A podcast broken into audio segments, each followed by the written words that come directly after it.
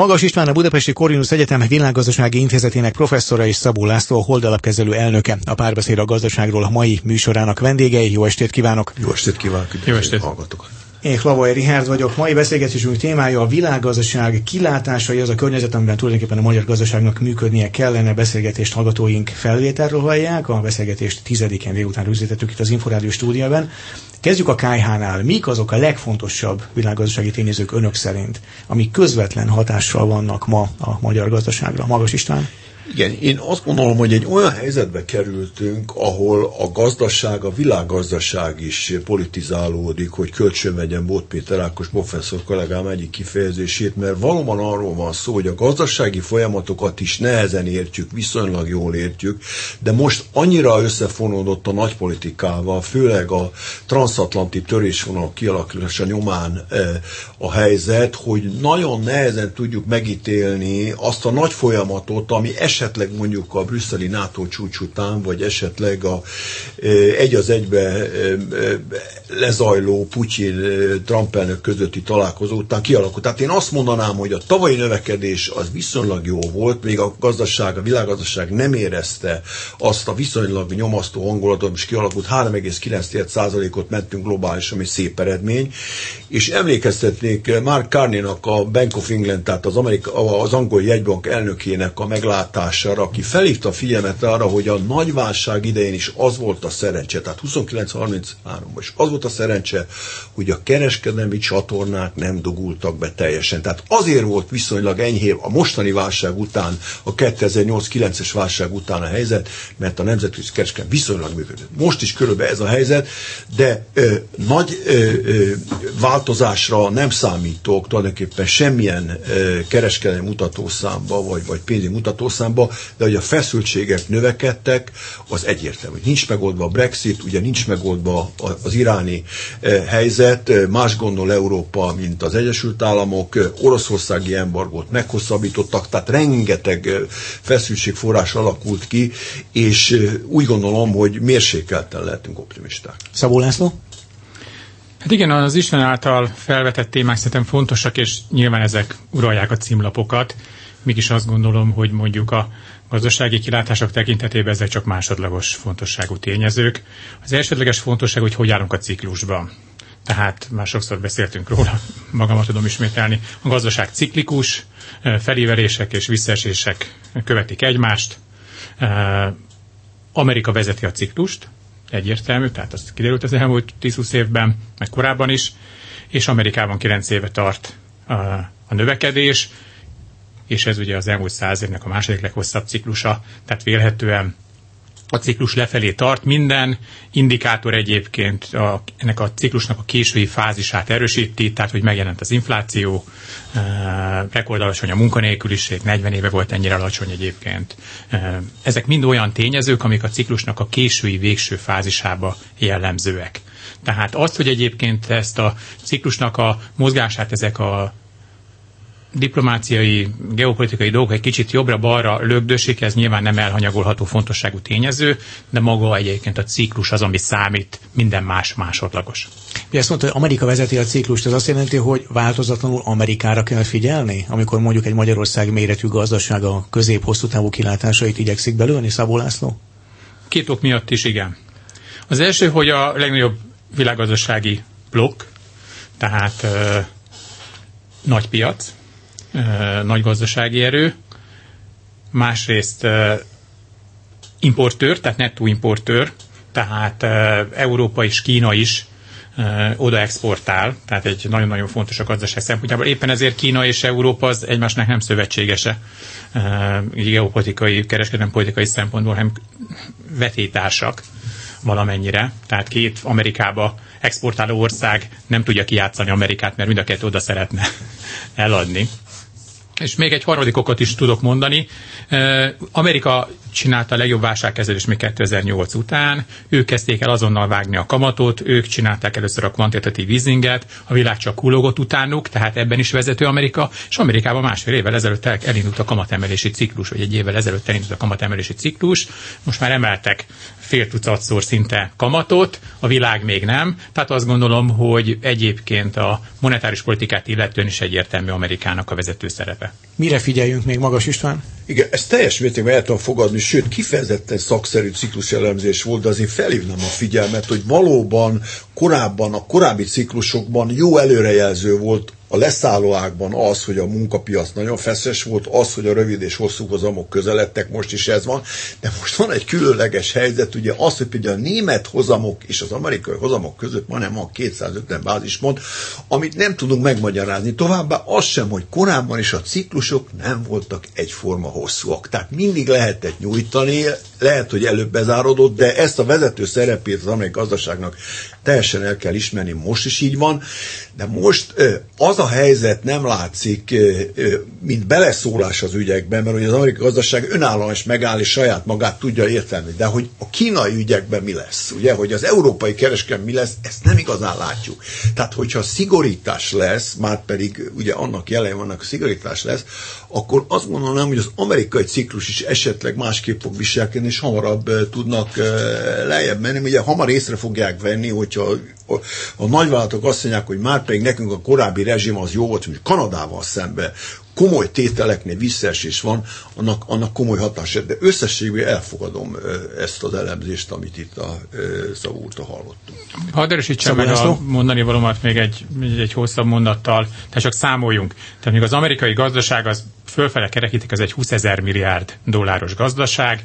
Tegyük fel, hogy van egy 2%-os infláció, és van egy 2%-os gazdasági, vagy még egy 3%-os gazdasági növekedés, mert így könnyebb a matematika, az egy nominálisan, tehát e, folyóáron 5%-os növekedés. Na most ez a 20 ezer milliárd dolláros GDP, ez pont 1000 milliárd dollár. Tehát az, hogy egyébként most 25 milliárd vagy 50 milliárd forint vagy dollárnyi exportra van importvám vagy nincs importvám, az most akkor egy-két milliárd dollár ide vagy oda, mondjuk áremelkedés, stb. stb. És ugye ezer milliárd dollárról beszéltünk, ami a folyóáros GDP növekedés. Tehát, hogy ez ezer milliárd dollár, vagy 1500 milliárd dollár, vagy 500 milliárd dollár, az számít. Az, hogy egyébként most 30 milliárdos exportra van vám vagy nem, az nagyon jó pofa dolog, újságírók jól élnek belőle, a nyomdák jól élnek belőle, internetes portálok nagyon jól élnek belőle, ezt halljuk, de igazából nem, nem fontos ez. Pszichére hat, de, de lényegi befolyása egyébként rövid távon, nagyon-nagyon fontos, rövid távú gazdasági növekedés szempontjából szerintem elhanyagolható. Akkor miről szól ez a vámháború kezdemény, ami itt látszik kibontakozni az Egyesült Államok és Kína és az Egyesült Államok és Európa között, Magas István? Hát az európai ügyekben inkább azt látom, hogy egyértelművé tette, és ez tényleg új fejlemény a másik világháború után a fehérházi adminisztráció, hogy nagyobb teherviselést szeretne látni, tehát nagyobb költést szeretne látni a NATO országaitól. Ugye itt a számok valóban azt mutatják, hogy mi nem kétharmad, egyharmad arányban, kétharmad Amerika, egyharmad az összes többi. Ő szeretne tereket levenni, és hát olyan alkudozások vannak feltétlenül háttérbe, hogyha ezen azon engedtek, akkor lehet, hogy a vámtételekben is lesz engedés, de kiéleződött ezen része a dolgnak, és én úgy látom, hogy nem közgazdasági érvelések viszik a dolgot jobbra vagy balra, vagy esetleg előre, hanem nagyon kemény politikai megfontolások és politikai pozícióharc, főleg annak tekintem, hogy mit, mit, azt is látni, hogy mit fog majd Kína saját ma kigondolni, a ti kettő harcotokból nekem mi a legjobb, én hogy tudom a dominanciámat emelni, és azért Kínában az látszik, hogy ott ugye a dolgokat gyorsabban eldöntik, pénzt sokkal halam terelnek, főleg az állam és főleg hadipar felé, mint bárhol máshol. Tehát én azt mondom, hogy egy nagyon kritikus időket élünk ebben a tekintetben, mert hogyha mondjuk Németországnak is azonnal most körülbelül 1,25-ön áll GDP arányosan a védelmi kiadása, föl kell menni kettő fölé, az nagyon komoly lépés. Ha kisebb országoknak is följebb kell menni, az is komoly lépés. Tehát én csak annyit kívánok mondani, hogy a, a katonai doktrína vonalon is van egy pici elmozdulás, a tekintve, hogy mit képvisel, mennyire védünk benneteket, és az neki mibe kerül, és ugye ezt elővenni az, az rettentően kritikus dolog, mert ugye mindenki abban hitben volt, hogy a másik világháború után valóban Németországnak kötelező volt nem fegyverekre költeni. És ez most megváltozott. Kínát csak Bocsánat, Szabó László, még ehhez? Hát igen, én annyit tennék ehhez hozzá, hogy itt a súlypontokat megint egy kicsit máshova helyezném. Tehát geopolitikailag szerintem a világ előtt álló legnagyobb kérdés, kihívás, hogy az amerikai-kínai viszony. Tehát Európa szövetséges tetszik, nem tetszik, nyilván szerintem ezt Trump is tudja. Kína pedig vetétás, egyre erősebb vetétás, és szerintem ezt a mai amerikai vezetés egyértelműen felismerte tehát azt gondolom, hogy egyébként a Kína-Amerika Egyesült Államok kereskedelmi relációban, és ebben egyetértek Istvánnal, alapvetően nem gazdasági e, a fő szempont. Egyszerűen szerintem Amerika felismerte azt, hogy neki nem feltétlenül érdeke az, hogy komplet iparági láncok kerülnek át e, Kínába. E, tehát bizonyos szempontból hosszú távon, középtávon ez nagyon-nagyon kiszolgáltatottá teszi az Egyesült Államokat. Szerintem Trump egyértelműen egy olyan kereskedelmi politikát fog folytatni, hogy minden vállalat tudja azt, hogy bizonytalan a kínai importja. Tehát, hogy ne rakja ki az összes termelést hosszú távon Kínába, mert bármikor lehetnek ellátási problémák, vámok, stb. stb. Én azt gondolom, hogy ennek a bizonytalanságnak a nagyon-nagyon erős sugallata, ez, ez végig is hozza az első magjait. Ugye éppen ma volt egy érdekes hír, hogy nagyon komoly mondjuk mobiltelefon gyártókapacitás épül ki Indiába, tehát szerintem egy csomó multi fel fogja ismerni azt, hogy diversifikálni kell, tehát nem hagyatkozhat csak Kínára, és az azt gondolom, ez nagyon fontos amerikai geopolitikai érdek. Egyébként, ha már itt tartunk, akkor azt értem, és nyilvánvalóan nagyon sokan értik, hogy Amerika szeretné valahogy ellensúlyozni ezt a kínai, nyom, kínai előretörést vagy növekedést a világgazdaságban, és ezt a kínai befolyást. De egyáltalán ezt a folyamatot, hogy gyakorlatilag a világ feldolgozóipari központja Kína és Ázsia lett, ezt érdemben akár Amerika is tudja fékezni érdemben, Magas István? Szerintem eh, a közgazdás szemével ezt nem is kell fékezni. Ugye az, hogy az Egyesült Államokban a szolgáltatóipar már régóta a GDP-nek több mint 70 százalékát kínálja, magában nem probléma. Ugye a munkamegosztásnak ez a szép elve, valamit jól csinálnak, függetlenül attól, mi megkeresem pénzt, a másikat megveszem ugye, hogy stratégiai érdekekre hivatkozik acél esetén, vagy alumínium, az közgazdás számára megmosolyogtató, mert, mert ugye az egy nehéz dolog, ha mondjuk e, arról beszélünk, mert ez is valóság, hogy a szuperszámítógép vagy a kvantum számítógépnek az építésében nem engedik oda a kínaiak, az teljesen reális dolog, mert ugye az ugye hihetetlen képességet mutat a mostani e, gondolkodásunkhoz képest a számítógépekről, a stratégiai jelentőségű. De e, ugye ez rendkívül jó hangzik, és a VTO szabályzást ezzel ki lehet kerülni. Tehát van benne egy pici, nevezzük így, nagyhatalmi lépés, amik azt mondja, hogy am, ezt is a VTO is megjelent. Ha stratégiai ügyről van szó, akkor tulajdonképpen a nemzetállamok megtehetik. De hát, most arról van ez szó, azt egy VTO bíróságon nagyon nehéz eldönteni, csak azt kívánom mondani, hogy valóban vigyázni kell arra, hogy a, a komoly és Amerika számára kifejezetten jelentős például repülőgépipar, vagy repülőgépért kiszolgáló, vagy mondjuk a rakéta technológia, ugye a műholdakat is felviszi, ott ne legyen lemaradása, sőt ne érjék őt be, mert ugye most is bizonyos tekintetben még az oroszoknak jobbak a hajtóművei, mint, mint az usa. Tehát azt kívánom mondani, hogy ez a gondolkodás, főleg környezetvédelem, közlekedés és az energiaiparban muszáj Amerikának megmutatni azt, hogy az élvonalból őt nem fogják kiszorítani, és a számítástechnikában, kibertechnológiában, számítástechnikai védelmek tekintetében szintén muszáj neki megőrizni a vezető pozícióját, ahol Kínában nagyon komolyan veszélyeztetik. Egy picit közelítsünk az Európai Unióhoz, hiszen Magyarországnak mégiscsak ez az egyik legfontosabb export piaca. Az Európai Unió kilátásait most hogy látják? Mi az, ami, így beszéltünk ugye az amerikai-európai uniós vámháborúról, magas Isten emlegette a NATO költéseket, a nato belüli vitát erről. Mi lesz az önök szerint, ami az európai gazdaság növekedését, hogyha van ilyen érdemben, akkor meg fogja határozni a következő években, Szabó László? Én azt gondolom, hogy globális ciklusok vannak, tehát az Európai Unió nem tud jelentősen eltérni a globális ciklusoktól. Tehát követi az USA-t, ha az USA-ban mm, lassulás lesz, akkor Európában is. Tehát mm, én azt gondolom, hogy Európa nem nagyon tud külön utakat járni.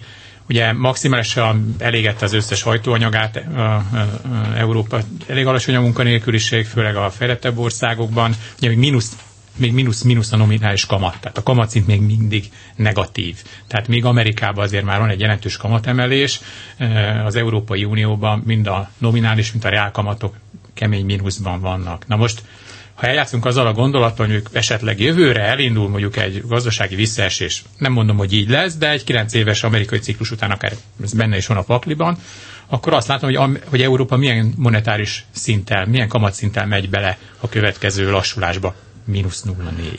Tehát, hon, tehát hogy, hogy a monetáris eszköztár gyakorlatilag teljesen e, kifogyott. Tehát, hogyha véletlenül most valamilyen e, világgazdasági e, problémás évek állnak előttünk, akkor ez egy olyan szituáció, mint hogyha át kellene mennünk az Atacama sivatagon, ugye az egy, az egy elég barátságtalan hely, és mondjuk semmi nincs a kulacsunkban. Magas István? Abszolút elfogadom, ez nagyon jó meglátás.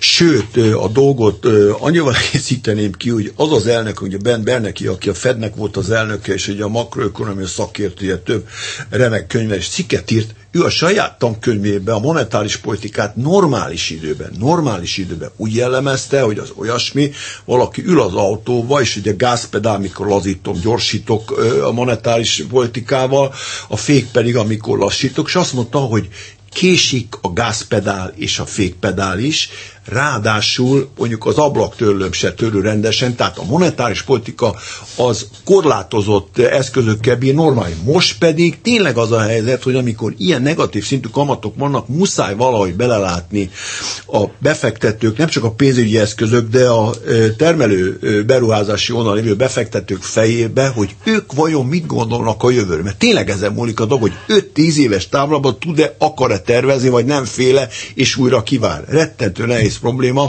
Most arról nem beszélve, hogy a válság idején is az az úriember, egy Fred Stockton nevű úriember, aki a PHD, a kutató részleg vezetője volt, ő azt mondta 2008-2009-ben, hogy amit a számok most ömlenek be, igazából nem tudjuk értelmezni a válság idején. Tehát ez elég ijesztő dolog, most csak arra mondom, hogy mennyire fejlett dolog a e, makroökonomia, meg a monetáris beavatkozás. Bizonyos dolgokat jól tudunk, de nehéz helyzetbe változatlanul vakarjuk a fejünket.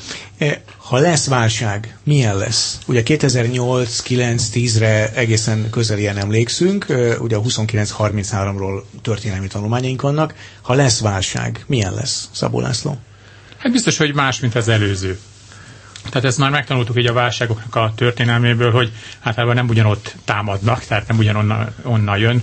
Ugye ez a Maginó vonalnak a tipikus példája, hogy azt szokták mondani, hogy a tábornokok mindig az elmúlt háborúkat vívják meg, ugye az előző háborúk tapasztalataiból indulnak ki, és nyilván egyébként rossz következtetéseket vonnak le a következő háborúra. Ez egyébként a monetáris, illetve makroközgazdászokkal sincsen másképpen. Nyilván a legutóbbi válságoknak a tapasztalatai kísérlet, kísértenek a legjobb, tehát legerősebb módon. Elsősorban ezeket a problémákat próbálják kiküszöbölni, és hát nagyon-nagyon sokszor egyébként miközben küszöbölik ki a régi problémákat, kreálnak újakat.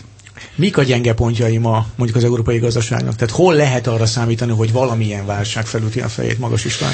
Hát sajnos ugye az Európai Unióban az egyik legfontosabb, megint szigorú közgazdasági értelemben vett probléma az, hogy nincsen olyan mobilitása a temesi tényezőknek, főleg a munkaerőnek, de a tőkének sem, mint az amerikai piacon. Tehát sem a tőkepiacok, sem a munkapiacok nem tudnak olyan hajlékonyan működni, hogy az Amerikában. Ezt mindenki tudja elismeri, és itt a változást nagyon nehéz kikényszeríteni. Tehát az, hogy valaki mondjuk elmegy Franciaországból Magyarországra, vagy fordítva, vagy Magyarországon Németországba, és ugyanazokkal a feltételekkel talál találkozunk mondjuk nyugdíjügyben, vagy egészségügyben, hogy hát ez milyen szép lenne. Hát ezt elérni egy pokolian nehéz dolog, ezért megerősítem azt, amit itt korábban hallottunk. Én ezt úgy fogalmaznám, hogy azok az események, amiket ki kell találjunk, nincsenek benne a mintába. Ezt valamik úgy fogalmazták háborús hasonlattal, hogy a repülőgépek leszállnak a bevetés után, és nagy lukak vannak rajta, és megkérdezik, hogy hol kell a páncélt növelni. És akkor mindenki mond valamit, hogy hol kell a páncélt növelni, és akkor van egy fiatal, meg azt mondja, egyik se a jó válasz, mert az, amit lelőttek, az a repülő nem jött vissza, mert azt lelőtték. Tehát nincs benne a mintában. Tehát olyanon kell gondolkozni, olyan is, amit esetleg nem triviális, és nem a korábbi események alapján kell elképzelnünk. És én azt gondolnám, hogy itt muszáj elrendezni az Európai Uniónak is a, a gyenge országok, erős országok viszonyát valahogy, de olyan, ami viszonylag megnyugtató. Tehát az, hogy ugye most azt látjuk, hogy a Kelet-Európát inkább a déli országok felé mennek majd az erőforrások, mert ott kell a védelem. Ez indokolható, de hogy tartósan ebbe a politika mennyire fog velem, azt nem tudom megmondani. de az, mint irány, egyértelmű számomra, hogy úgy kell az erőforrásokat, annak a szabályozását körbe elrendezni, ami egy jól működő federális országban, Egyesült Államok vagy Kanada működik. Na most ettől messze vagyunk az Európai Unióban. Szabó László? Az Európai Unió legnagyobb probléma egyébként nagyon-nagyon hasonló, mint mondjuk a világ legnagyobb probléma, ez, a, ez az elképesztően magasan nőtt adósság. Tehát egyértelműen ez a legfontosabb probléma. Ugye ez nem tűnt olyan nagynak, amíg nulla volt a kamatszint, vagy még talán ma sem az, amikor nulla a kamatszint, hiszen nyilván ha nulla a kamatszint, akkor bármekkora adósságot fenn lehet tartani. Ugye ez okozza egyébként az európai gazdaság dilemmáját, hogy elindult az infláció, elindult a gazdasági növekedés, Amerikában egy nagyon-nagyon erős vagy érzékelhető kamatemelési ciklus, de ugye van egy bazi nagy mértékű adósság, amire, hogyha el kell kezdeni majd kamatot fizetni, akkor az elképesztően sok erőforrást von el a gazdaságból. És ugye az előző válság 2007-2008 az egy, az egy adósságválság volt, nyilván a részben egyébként a méretéből is adódóan. Ma a világgazdaságban a GDP arányos adósság, tehát nem folyóáron, mert az írtozatos nagy mértékben nőtt, de egyébként a GDP-hez viszonyított aránya is, tehát a nemzeti össztermékhez viszonyított aránya is jelent, tehát egy érzékelhetően nőtt. Na most látszik az, hogy valószínűleg a következő évtizedet nem ússzuk meg nulla, meg mínusz kamatokkal, és az a nagy kérdés, hogy ki lesz az, aki tudja fizetni az őrült nagy adósságaira a kamatot, és ki az, aki nem. És ez az elmúlt öt évben nem volt probléma, a következő öt évben pedig nagyon nagy probléma lesz. Tehát kiderül az, hogy azért ez, tehát ez egy olyan ökoszisztéma alakult ki, ez az őrült nagy adósság felvétel kapcsán, tehát ez egy olyan, olyan állat, amit ugye alacsony kamatokkal letettek Na most ez, a, ez, a, ez az állat, ez az élő lény, ez, ez, ez, ez, ez, ez, hogyha nem adnak neki alacsony kamatot, akkor ez, ez, ez morogni fog, és szerintem elég agresszív lesz. Ebben a környezetben milyen növekedési kilátásaink vannak? Hiszen ugye gyakorlatilag a párbeszéd a gazdaságról igazából majdnem mindig erről szólt, hogy tulajdonképpen a magyar gazdaságnak milyen növekedési versenyképességi kilátásai vannak. Ebben a környezetben mik a kilátásaink? Hát, globál, hát globálisan irtózatosan ócskák a növekedési kilátások. Tehát most furcsa ezt, mond, furcsa ezt hallani nyilván, aki látja, hogy az építőipar csúcson van. Itt most nem Magyarországról beszél, de egyébként Nyugat-Európában is csúcson van, meg egyébként Amerikában is csúcson van. Ez a ciklus késői fázisának a tipikus jellegzetes szükség. Mindenki azt gondolja, hogy ez az idő, ez, ez, ez minden idők legjobbika. Tehát mindig ilyenkor adják el a legtöbb vitorlást, jachtot, stb. stb. stb. És utána egyébként, tehát ez, egyik, ez is egy késői ciklus jel. Tehát, de ugyanakkor ugye a nulla kamatszint véget ért, most Amerika még fiskálisan, tehát költségvetéssel még egy írtózatos nagy adókedvezmény miatt még ugye, miközben mondjuk a monetáris politikája nyomja a gázt, még Trump még, még vagy a féket nyomja a gázt, de egyébként a nulla kamatszint nem tartható fent. Ennél magasabb adósságszint nem tartható fent. Tehát én azt gondolom, hogy a munkanélküliség alacsony, tehát nyilván a technológia az számít, de rövid távon nem fog robotizálódni mondjuk a szolgáltató szektor. Tehát én azt gondolom, hogy a következő négy-öt évre globálisan nagyon-nagyon ócskák a gazdasági növekedés kilátásai, és hát nyilván ez egyébként azt gondolom, hogy a magyar gazdaságnak a növekedési kilátásait is elég jól determinálja. Magas is nem? Igen, érdekesek a meglátások, de azért hozzátenném, hogy a vitorlás eladásoknak a növekedés remek dolog, de azért a gazdaság működtetése mégiscsak abból áll, hogy a középrétegek, sőt a legalul lévő rétegek, akik sokan vannak, azokat tudjuk emelni, és ezért ugye ezeknek a emelése az már nagyon nagy tett. Tehát például úgy, és ugye Amerikában ezen is gondolkoznak, hogy átalakítom a munkaidő struktúrákat, flexibilisé teszem a munkapiacot, és azáltal el tudom képzelni egy napon, hogy mondjuk a, a kötelező munkaóra száma lefele fog menni, és ugyanannyi fognak dolgozni összességében az emberek, de több ember fog tudni ugye le, lejjebb viszem mondjuk 20% az azt jelenti, hogy azt elosztom azt a 20%-ot annak, akinek semmilyen nincs. Nem egyszerű dolog, de ugye az algebrája dolognak meglehetősen világos, és valahogy erre felé megyünk, tehát ugye abban az az ijegység, hogy nagyon sok embernek, főleg fiatalnak nincs munkája, azt is jelent, hogyha kitalálnánk valami olyan mechanizmust, ahol részmunkaidőbe, vagy valahogy tanulás mert ez sem könnyű, mert rengeteg feltétel de mégis az alap elgondolás az, hogy kevesebb eltöltött munkával tudjak életszínvonalat tartani, és több ember jusson hozzá. Ez sok mindent ki kell gondolni, tehát az, hogy ugye az emberek eh, most a képzésen túl, eh, hogy hogy közlekedjen például a munkahelyére. Ilyen egész egyszerű ok, vagy hogy hol lakjon. De mégis eh, a közösségtel számára az a gondolat, hogy azért van előre menetel, és az azt fog jelenteni, hogy több szabadidőm lesz, kevesebbet dolgozok, és viszonylag jobb létben élek, és nem biztos, hogy vitorlást veszek, mert ugye azt bérelni is lehet, és már egy egyszerű ember is a vitorlást akár bérbe is veheti. E, ugye a ciklusokról sokat beszéltünk, egy nagyon rövid, egymondatos tippet szeretnék kérni, persze nyilván inkább az a kávézacból jóslásnak a kategóriája már. Nagyjából mennyire lehet a ciklus vége magas István? Közel vagyunk hozzá, ezt jól látjuk, de én gondolom, lehet, hogy meg tudják nyújtani tartósan, de tényleg közel vagyunk hozzá, ezt érezzük. Szabó László? Hát a ciklusok olyanok, mint az évszakoknak a változásai. Tehát ugye nyilván tudjuk, hogy a tavasz után jön a nyár, nyár után az ősz, a tél, de időnként tart a tavasz nagyon hosszú ideig, időnként a nyár nem is következik be, de azért mindig, mindig jön. Tehát én azt gondolom, hogy, hogy, hogy, hogy hogy két éven belül mindenképpen látni fogjuk a ciklusnak a végét. Magas István, a Budapesti Corvinus Egyetem Világgazdasági Intézetének professzora és Szabó László, a Holdalap kezelő elnöke voltak a párbeszéd a gazdaságról elemző műsorunk mai vendégei. Köszönjük, hogy elfogadták a meghívásunkat. Beszélgetést hallgatóink az Inforádió YouTube csatornáján is visszanézhetik. A műsor elkészítésében Módos Márton főszerkesztő működött közre. Az ő nevében is búcsúzik a szerkesztő műsorvezető, Klavai Rihárd. Minden jót viszont hallásra.